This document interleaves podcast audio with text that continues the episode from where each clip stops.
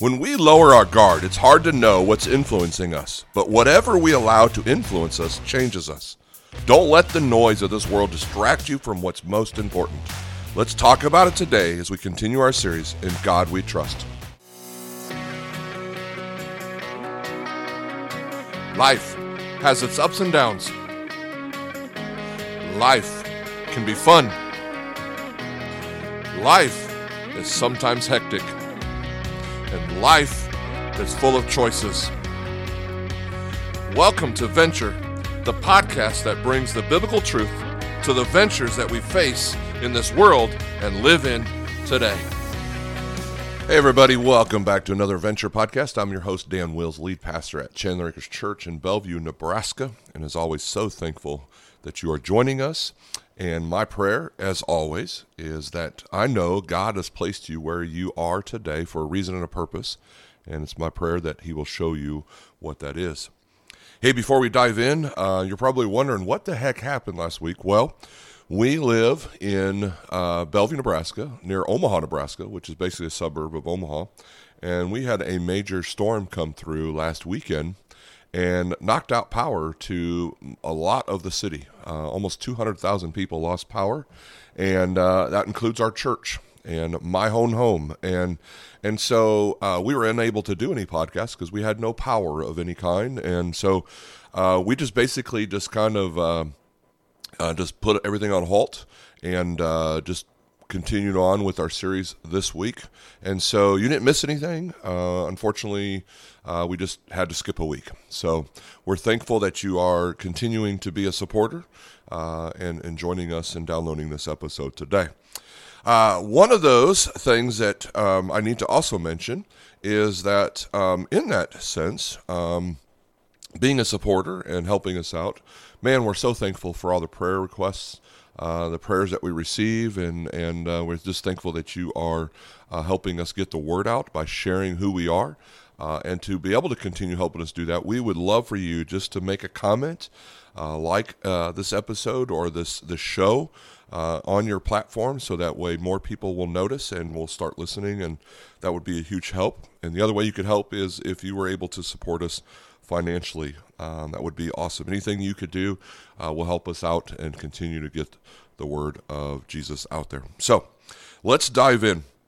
I want to take a, a look and, and kind of let God's word reset our hearts and prepare us to be faithful to no matter what the future holds. And so we're going to look today at God's word um, from 1 Peter 5 6, just briefly, uh, and we're going to let this speak to our hearts and um, talk about it a little bit. Okay? Peter said this uh, 1 Peter 5 6. Humble yourselves, therefore, under God's mighty hand, that he may lift you up in due time. Let me read that again. Humble yourselves, therefore, under God's mighty hand, that he may lift you up in due time. See, I want to talk about being under God and try to answer the question how do we, as followers of Christ, live under God in a culture that's becoming increasingly hostile toward God? How do we, as disciples of Jesus, faithfully serve him, faithfully live for him, faithfully represent him in a culture that's becoming increasingly hostile towards God? I want to talk about how we live under God. But before we talk about how we live under God, I want to first try to identify and help you identify in your own walk what you're actually under. In fact, uh, I'm gonna I want to sh- uh, share a scale with you. It's a one through ten. Okay, um, one being one through ten, and on the side of the one, um, look at as you are under culture. Okay, and as you get closer to ten, you're under God. And I want you to think about that scale. Okay, and as you think about that scale, where do you land? Okay. Uh, and then I want you to talk about it with your family, uh, with your spouse if you're married, maybe with your children, talking about it with your life group, your small group, your Bible study, whatever it is, and ask yourself, what are you under? So when you look at your own life, what is influencing you? Are you under the influence of God? Is He influencing most of your decisions, directing your steps, moving your emotions, and leading you every single day? Or would you say you're more under the influence of culture, the systems of this world, the thinking of this culture? And so you might say, well, yeah, I'm not really a big believer in God, so obviously I'm under uh, the culture, and so I'm, I'm a one or a two. Okay. Or you might say, no, I'm really, really passionate about the things of God. I'm under God. And so you might say, you know, I'm an eight or nine. Uh, I would encourage you not to put a 10 because Jesus is a 10, and I don't think we can really live up to that. But, but you might be a nine, so maybe an eight or a nine, uh, but mark that. And so, what I want you to do is try to think about and talk about what we are under. What is influencing you? So, let's talk about some different categories. Let's start with what entertains you. I want you to think about whenever you watch something, enjoy something, listen to something to entertain you, would you say that you're more under the influence of God? Meaning, before you watch a show on Netflix, before you listen to some music, before you read something, before you open up social media, you're thinking consciously, asking, is this pleasing to God? Is this going to help build my faith? And if the answer is no, you might stay away from it. If the answer is yes, you might go to it. So, would you say that which entertains you is influenced by God, or would you say you're more under culture? In other words, you're kind of entertained by whatever is recommended next on Netflix, right? Or Hulu or, or Sling or whatever you're watching, right? Does it matter if it's God honoring? Does it matter if it's filthy? If it's funny, that's good enough for you. Or if it's high quality, you know, as long as it looks good, I'm okay. Does it matter what's in the music you listen to? Does it matter about what you read? Would you say when you look at the, that which entertains you, you're more under culture or maybe you are more under God? Let's talk about another category. Let's talk about our money. Maybe we get paid once a week, twice a week, once a month, whatever it might be. Okay. When you receive an increase, when you have money, what influences what you do with your money? Would you say that you're really, really under God? Like you recognize this comes from God, it's a gift from God, so much so that I want to worship God with every first that comes in? I want to give him the th- the tithe, you know, because I know this comes from God and then you recognize I really want to honor God with what I have.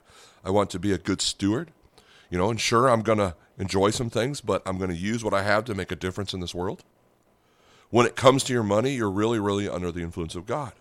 Or would you say it's probably more under the influence of culture? In other words, you probably don't even think about God. And if you're going to give to God, it's not first, it's probably last, whatever's left over if you can afford to.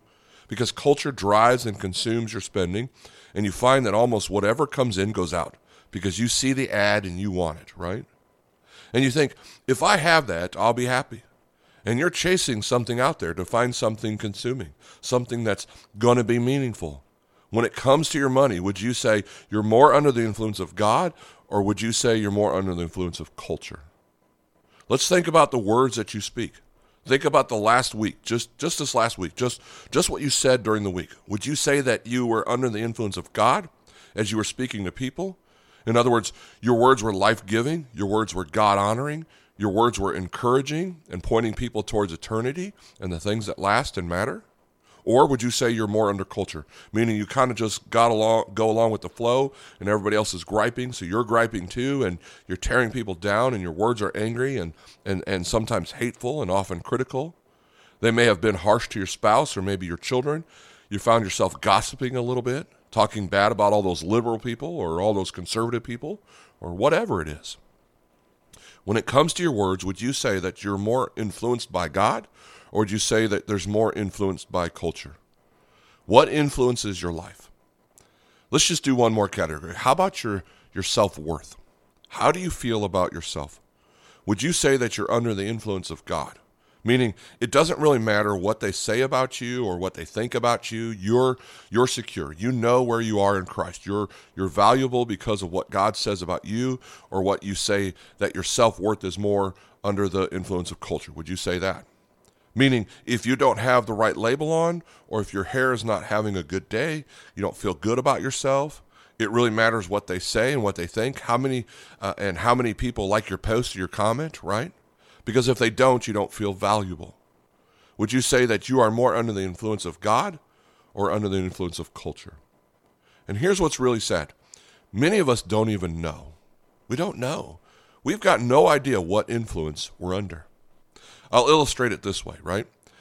Uh, if, if I could have you raise your hands, that would be awesome. But how many of you have ever been around a drunk person, right?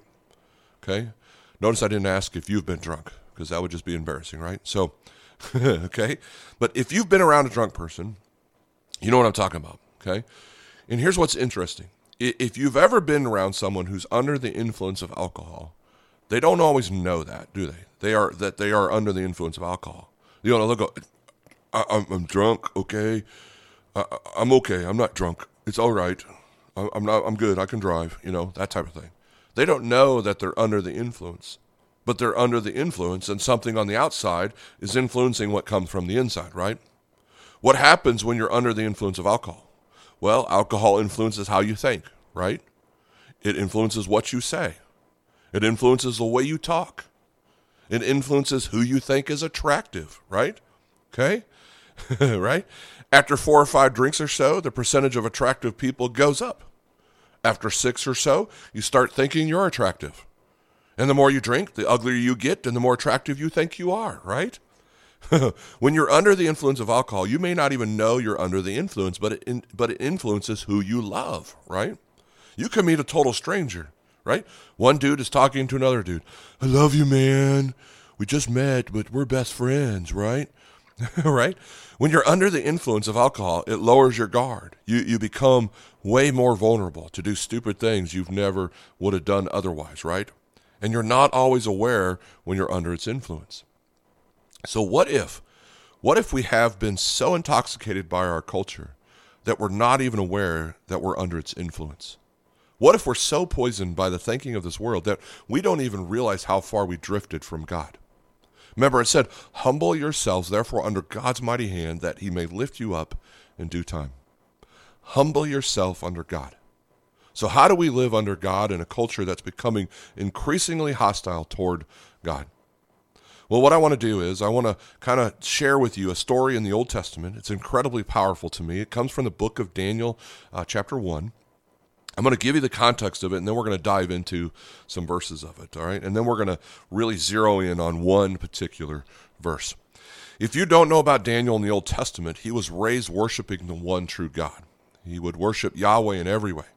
But tragically, King Nebuchadnezzar, who was a very evil king, came in with the Babylonians and completely destroyed Daniel's homeland, Jerusalem.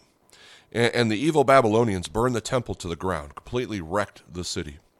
And in this evil plan, they went and took the brightest of the bright, the best of the best of the Jewish people, including Daniel, to kidnap them and make them prisoners or slaves to indoctrinate them with the Babylonian culture. So, these very talented, very bright young men could eventually become Babylonian leaders in their government. And this is where we're going to pick up our story. It's Daniel chapter 1, verse 3. Then the king ordered Ashpenaz, chief of his court officials, to bring into the king's service some of the Israelites from the royal family and the nobility. A young man without any physical defect, handsome, showing aptitude for every kind of learning, well informed, quick to understand, and qualified to serve in the king's palace. He was to teach them the language and the literature of the Babylonians. The king assigned them a daily amount of food and wine from the king's table. They were to be trained for three years and after that they were to enter the king's service. So what do we have here? Daniel is one of several young men that was taken prisoner, and the Babylonians then changed their language, changed their education, indoctrinating them with the Babylonian view so that they would be under the culture, under the, the thinking, right? They changed their names. Uh, originally, their names reflected the one true God, but these young men now had names that represented the pagan gods, and even changed their diet so that they wouldn't eat what was good, right, pure, and healthy, but instead would eat food that was dedicated to pagan gods. Without knowing it, the goal was to bring these people under the influence of the Babylonian culture. And the king thought, if I can change the way they think, then we can change what they believe. And if we can change what the way they think and what they believe, we can change how they will behave. So, here's what I need, I need you to remember. Do not forget we have a spiritual enemy. His name is Satan, and he is the father of lies. And there's an all out attack against your mind to convince you of lies. Because if he can change the way you think, he will change what you believe. And if he can get you under the influence of culture and change what you think and what you believe, then he can change how you behave.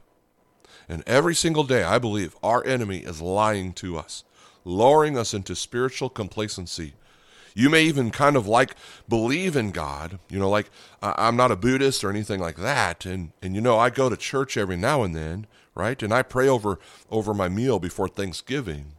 And all of a sudden you wake up and you realize without even knowing it, oh my gosh, I am more under culture than I am under God. And how did I get here? The answer is we have to recognize, embrace, and believe that, that we cannot halfway follow Jesus. We can never be just a partially devoted follower of Christ. Right? Why? Because we will never, and I promise you this, we will never just accidentally stumble into righteousness. You'll never be going along half heartedly through life and just trip and fall into holiness. Oh my gosh, I can't believe I'm more holy today than I was yesterday. Suddenly my passion for Jesus just grew out of nowhere. I have no idea why. Suddenly I just I just let go of the things that were holding me back and the sin that was holding me hostage and now suddenly for no reason whatsoever I crave God's word and I want to live for eternity. Doesn't happen that way. You will never stumble into righteousness. We cannot halfway follow Jesus. You know this, but yet we often forget it because we don't recognize how much under the influence of culture we really are. Think about any other area of your life and ask, can you just kind of sort of try and become great? Think about any area in your life. Can I just try it and become great? For example, take your relationships. Imagine I'm uh, uh, I'm with my wife, uh, and, and I imagine if I said, I want to have a really good marriage. And so I'm going to just be nice to her, oh, once a month. right? It's not going to work, right? It's never going to work. And yet, for so many of us as followers of Christ, I, I, we say, I want to be close to God, so I may go to church once a month or once every other week, but that's about it. Nothing else. I don't, I don't need to worry about Bible study or life group or anything. And one day we wake up wondering why we freak out and panic and are vulnerable to whatever the latest rumor is, believing there's no hope for the future, putting our hope in a temporary world and in people who can never meet our needs, instead of a, in a God who's always good and always faithful, even in our hard times. He's still on the throne. How did Daniel stay faithful to God when everything in the Babylonian culture was trying to bring him under its seductive influence? There's one little verse that's, that's so powerful, and this is the verse for which we, we're going to apply to our lives. It's Daniel chapter 1, verse 8. And here's what it says But Daniel resolved, okay, I'm going to I'm going to repeat that. But Daniel resolved not to defile himself with the royal food and wine, and he asked the chief official for permission not to defile himself this way. Daniel made a predetermined decision. He pre decided before he was in the moment, he had already made his resolution, right? He resolved. Daniel had already predetermined where his line in the sand would be. He had predecided, I'm under God. And what's fascinating to me is that Daniel didn't even fight when they took away his name because he knew that that was just an outward label, and, and inwardly he knew who he was. He didn't de- he didn't defend his name, but when someone attacked the name of God, that's when he said, "No, no, no, no, no one defames God's name. I have predetermined, I've predecided I'm not eating this food devoted to pagan gods. How do we live under God in a culture increasingly hostile towards God? We make some predetermined resolutions in our lives. And this is what I'm going to ask you to do. I'm not going to ask you to make five or 10 predetermined decisions. I'm just going to ask you to simply make one. Just one. Whatever the Holy Spirit reveals to you, it is your most important one. And what we're going to do is we're going to change the trajectory from drifting mindlessly under culture and take one step back towards being under God in all that we do. We're going to humble ourselves under God's mighty hands. What is it to live under God? I've decided to what? I've decided to what is it? You know, to live under God, I've decided you fill in the blank to whatever it might be in your life, okay? One decision to change the momentum toward culture back toward God. I've predecided this is what I'm going to do. I want to I want to share with you one of the predetermined resolutions I made along the way. When I was 25 years of age, I was a brand new follower of Jesus and I recognized I didn't know anything about God. You know, I've heard about God. I, I remember growing up in the Catholic Church and I and I heard some stories, you know, Noah's Ark and David and Goliath and Cain and Abel, you know, those things. But I really didn't know anything of the Bible and the temptations to go back to the life from which I came, back to culture, the temptations were, were so strong that I made a predetermined decision that I would spend the first moments of my day with God. My first moments would be daily time with Christ. And I don't know about you, but I eat and drink something every day. You, I hope you guys eat and drink something every day, right? Otherwise, you're not going to feel too well. But so, as a follower of Jesus, I better feed on the bread of life every day. You know, I want some time with God every day. And so the first part of my day is that I open up my Bible app or, or my Bible and read my devotion or just read some scripture, and I'm letting God's word nourish my soul. It's a predetermined decision. And so tomorrow, when I wake up, I don't have to ask myself, what am I going to do first? Am I going to go to Instagram? Am I going to worry about something? Am I going to go and read the news? No, I've already predetermined the first thing I do, and it's and it's spend time with God. I have predetermined, I've predecided this is who I am. This is what I'm called to do. So what's yours? You see, the pool of culture is so strong. If you don't constantly fight against it, you're not going to understand you're under its influence. I've predetermined one decision. It could be time with God. It could be you need this, whatever this is, whatever the Spirit, Holy Spirit reveals to you, right? Like you might just say, you know what, I'm not doing meth anymore, okay? If you do meth, that would be a good thing, right? Don't do meth anymore, okay? But whatever it is, that's a good place to start, right? Okay? It might be that in the social media world, you're not going to engage in the hate. It could be with your own words in your marriage. You're not going to trash talk her or trash talk him to your friends.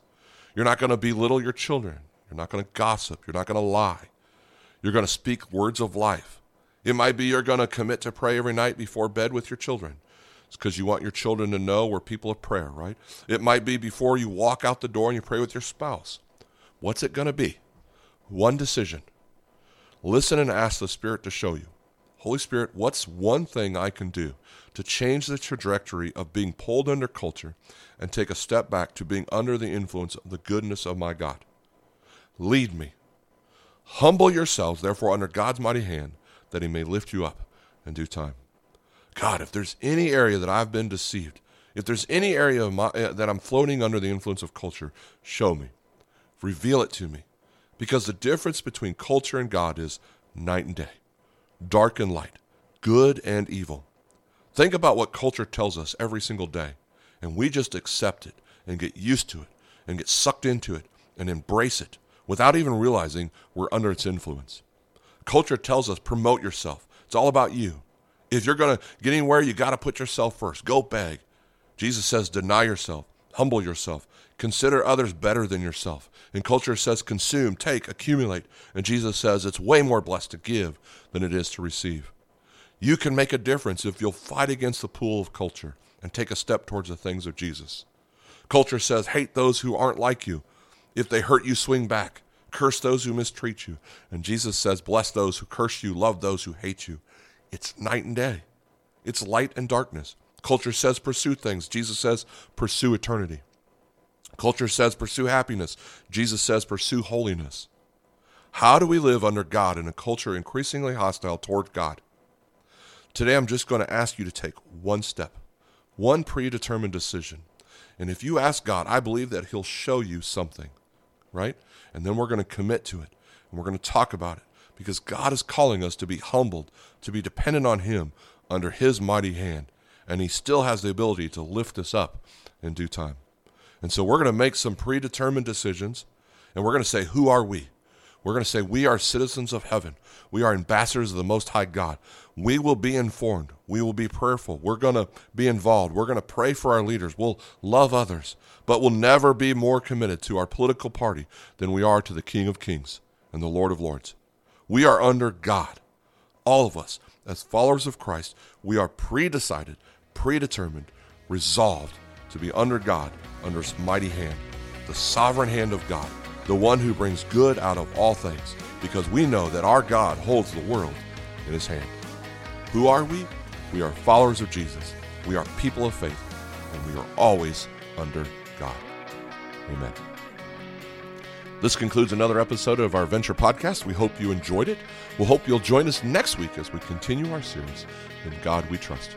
Talk to you soon. If you'd like to know more about Venture Podcast in Chandler Acres Ministries, or you'd like to become a patron, please visit us at chandleracreschurch.com.